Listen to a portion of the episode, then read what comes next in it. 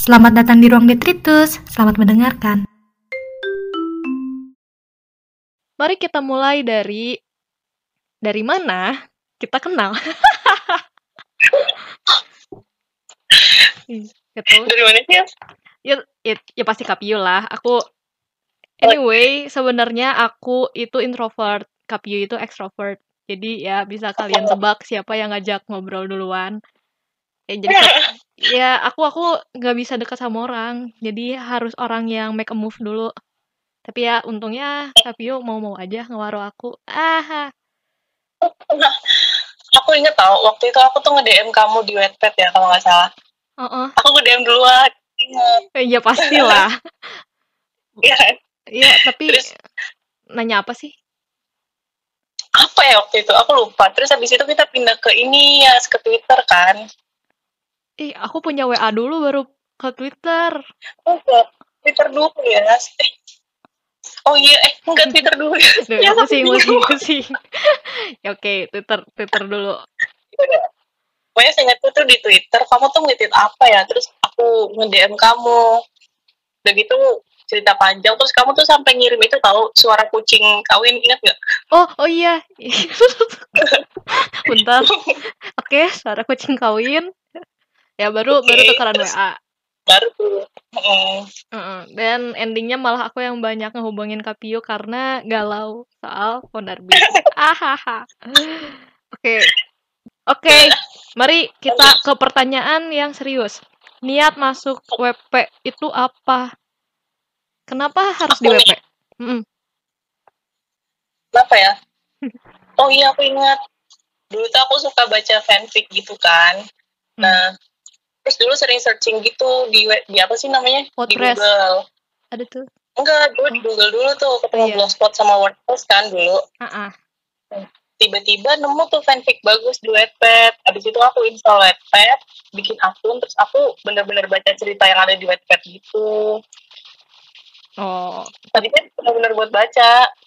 Terus karena lama-lama bosen sama yang ada di Wattpad, aku nggak nemuin sesuatu yang pengen aku baca gitu. Wah. Akhirnya ya udah aja. anjay. Oh, tapi sebelumnya jadi jadi penulis itu tuh cita-cita atau nggak sengaja nyemplung ke sini? Oh, enggak sih, cita-cita enggak sih. Cuma kayak ya udahlah iseng aja. Oh, so- soalnya kalau aku pribadi itu dari kecil, dari tau nggak sih zaman SD orang ditanyain cita-cita kamu mau jadi apa? Jadi pilot. Nah, zaman-zaman anak bocil jawab itu, aku jadi satu-satunya anak yang jawab aku mau jadi penulis.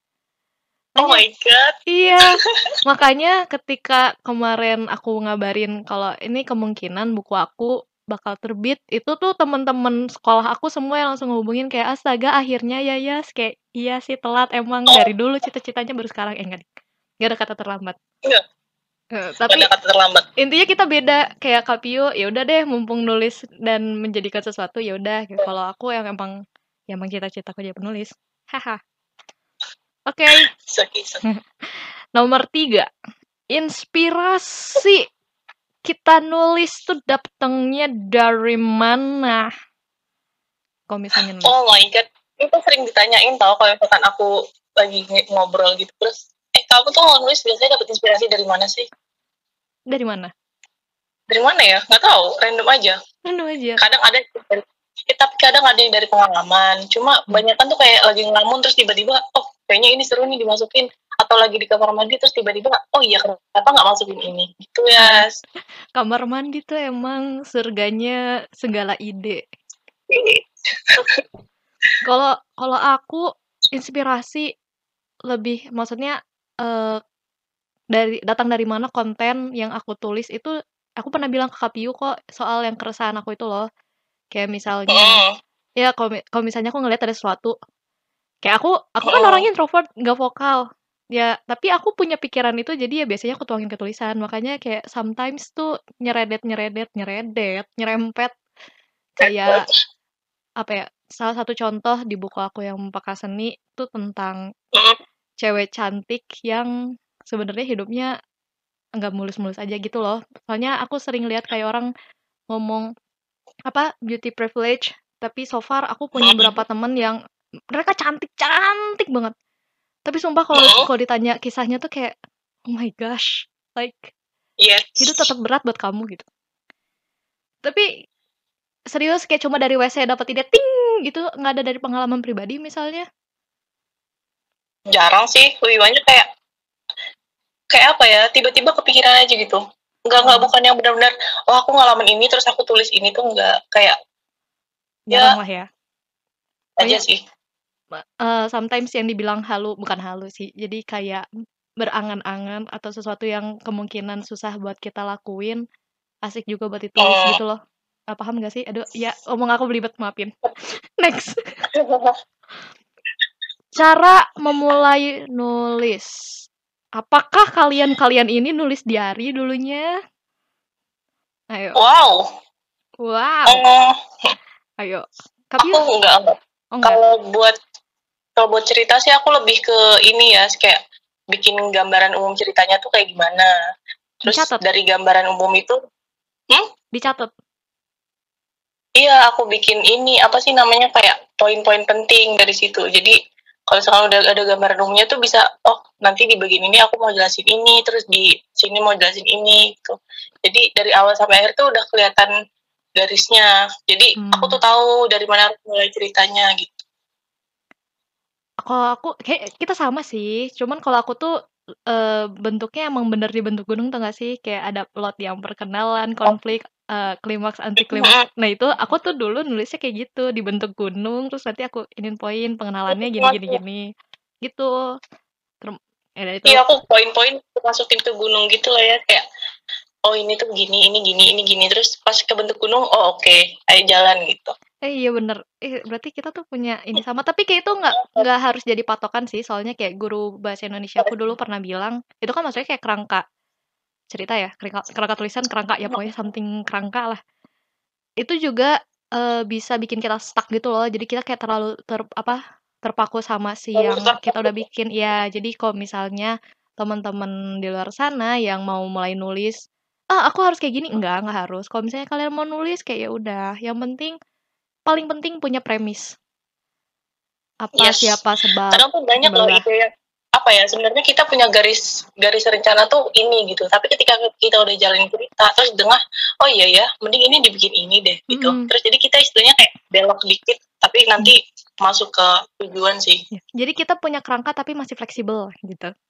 Hmm. Nah, ya jadi bisa dicontoh, tapi kalau kalian punya cara yang lebih enak lagi ya silakan. Dan ini Tapi adalah kalau apa? tapi kalau dari bisa juga sih. Nanti jatuhnya biasanya ini apa sih ke point of view yang pertama gitu ya, kayak curhat. Ah, Punya aku iya juga gitu bener-bener. kan. Oh, oh penuh dengan curhat, oh enggak? Enggak, enggak curhat banget sih. Cuma Iya. jatuhnya mirip gitu. Iya. Ya maksudnya kalau misalnya ada yang mau nyoba nulis diary juga sebenarnya itu oke juga buat ngelatih kita ngomong apa di sudut pandang orang pertama ya. Hmm, betul. Hmm, jadi ada ada banyak cara untuk kalian mulai menulis. Nah, ini dia yang paling kompleks yang harus kita jawab adalah cara menggambarkannya, cuy. Kayak gimana Oh cara my god. gimana caranya ngegambarin suasana tegang dengan tegang gitu. Gimana caranya Oh. gambarin suasana romantis yang hmm, nggak bikin nggak sih ah, tulisan aku cringe udah aku no comment kalau Pio sendiri gimana Aku ya. Aku tuh kalau mau gambarin cerita biasanya aku aku tuh keinget sama ini loh, apa sih Albert Einstein tuh pernah bilang gini, kalau kita nggak bisa menyampaikan sesuatu dengan baik, itu artinya kita nggak paham sesuatu itu dengan baik juga gitu. Makanya kalau kita mau menyampaikan sesuatu yang biar orang tuh ya seenggaknya kita sendiri harus paham betul sebenarnya kita tuh mau nulis apa sih. Terus kayak misalkan kita mau gambar kuda nih ya, kan di otak kita harus membayangin kuda, dia kepalanya gimana, lehernya gimana, badannya gimana. Jadi pas kita nuangin itu ke gambar, dia kebentuk kuda gitu. Jadi bener-bener apa yang kita bayangin itu tertuang secara jelas di tulisan kita gitu. Ih, mantep banget aku baru kepikiran loh pas Kak Pio ngomong tadi ah Jadi iya tapi kita harus bener-bener tahu siapa yang mau kita tulis gitu. itu makanya penting banget kalau misalnya mau nulis butuh research Wih, bahasanya Hmm. research. Ya, itu tapi kan Research. Eh apa ini ada poin-poin lebih spesifik lagi nih soal bagaimana kita kalau nulis tuh ngebangun suasananya gitu loh. ya aku juga aku aku nggak ngerti gimana caranya bangun suasana di tulisan tapi kayak ya tadi seperti yang Kak Piu jelasin sih. Udah nggak usah nggak usah yang itu nggak usah. Mending kita lanjut ke bentuk karakter. Nah, setelah kita nyampe karakter. suasana, ya gimana Kak Piu sendiri nih ya. eh, mari kita fokus satu di se- eh, script sheet yang mau terbit nih. Haha. Oh. Kak Piu sendiri ada nggak sih kayak ngeramu si karakter itu tuh pakai cara-cara tertentu gitu? Hmm, maksudnya ngebentuk karakternya nih. Bisa, ya macam-macam. Maksudnya si karakter ini datang dari mana, dibentuk kayak gimana, ideologinya gimana. Wow, berat ya. Enggak sih, sebenarnya aku tuh berat tau. Iya, ayo keluarkan. Gimana, gimana. Keluarkan doyong yang tidak manusiawi ini. Pokoknya, eh, aku nggak ngerti kenapa orang tuh bilang doyong itu nggak manusiawi. Ayo, hmm, Oh iya. Aku aku, karena apa ya? aku ngejelasin ini di podcastku sebelumnya loh. Aku pernah bilang bahwa segala sesuatu yang masih bisa dipikirin manusia itu mungkin terjadi. Apalagi kayak orang yang punya sifat kayak gini gitu. Jadi kayak Enggak, kan? Eh, Ah. mungkin mungkin aja ada orang kayak gitu sebenarnya. Ya mungkin kebetulan Bener. aja kamu tidak menemukannya, tapi bukan berarti dia nggak ada gitu. Paham nggak sih? Yes. Nah, karena si doyong di script suite ini, aku tuh terinspira- terinspirasi dari seseorang yang emang ada gitu di hidup aku. Jadi kayak, Uh. ya make sense gitu. Kayak, kenapa sih nggak, nggak manusiawi? Dia manusia loh. Iya, iya.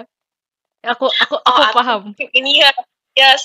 Karena sebenarnya dia kan karakternya gitu. Terus ketambahan visualnya si doyong ini. Jadi kayak, wow gila, kamu Iya, lo sempurna sekali. benar-benar sih. Kayak udah ganteng lo. Wah, sangat berbeda dengan doyong Bekasem nih. Enggak, enggak. Nggak nggak apa-apa. Udah layanan eh langganan dihujat dia. Kenapa emang? Kenapa? Kenapa? Enggak, soalnya emang karena eh aku paham sih.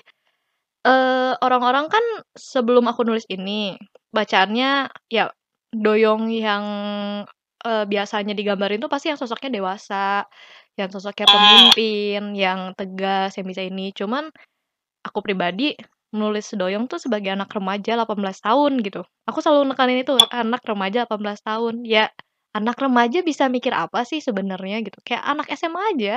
Itu kan anak. SMA cuman baru lulus terus kayak baru nemu dunia baru kayak ya kita aja suka kena culture shock gitu kan. Suka bingung.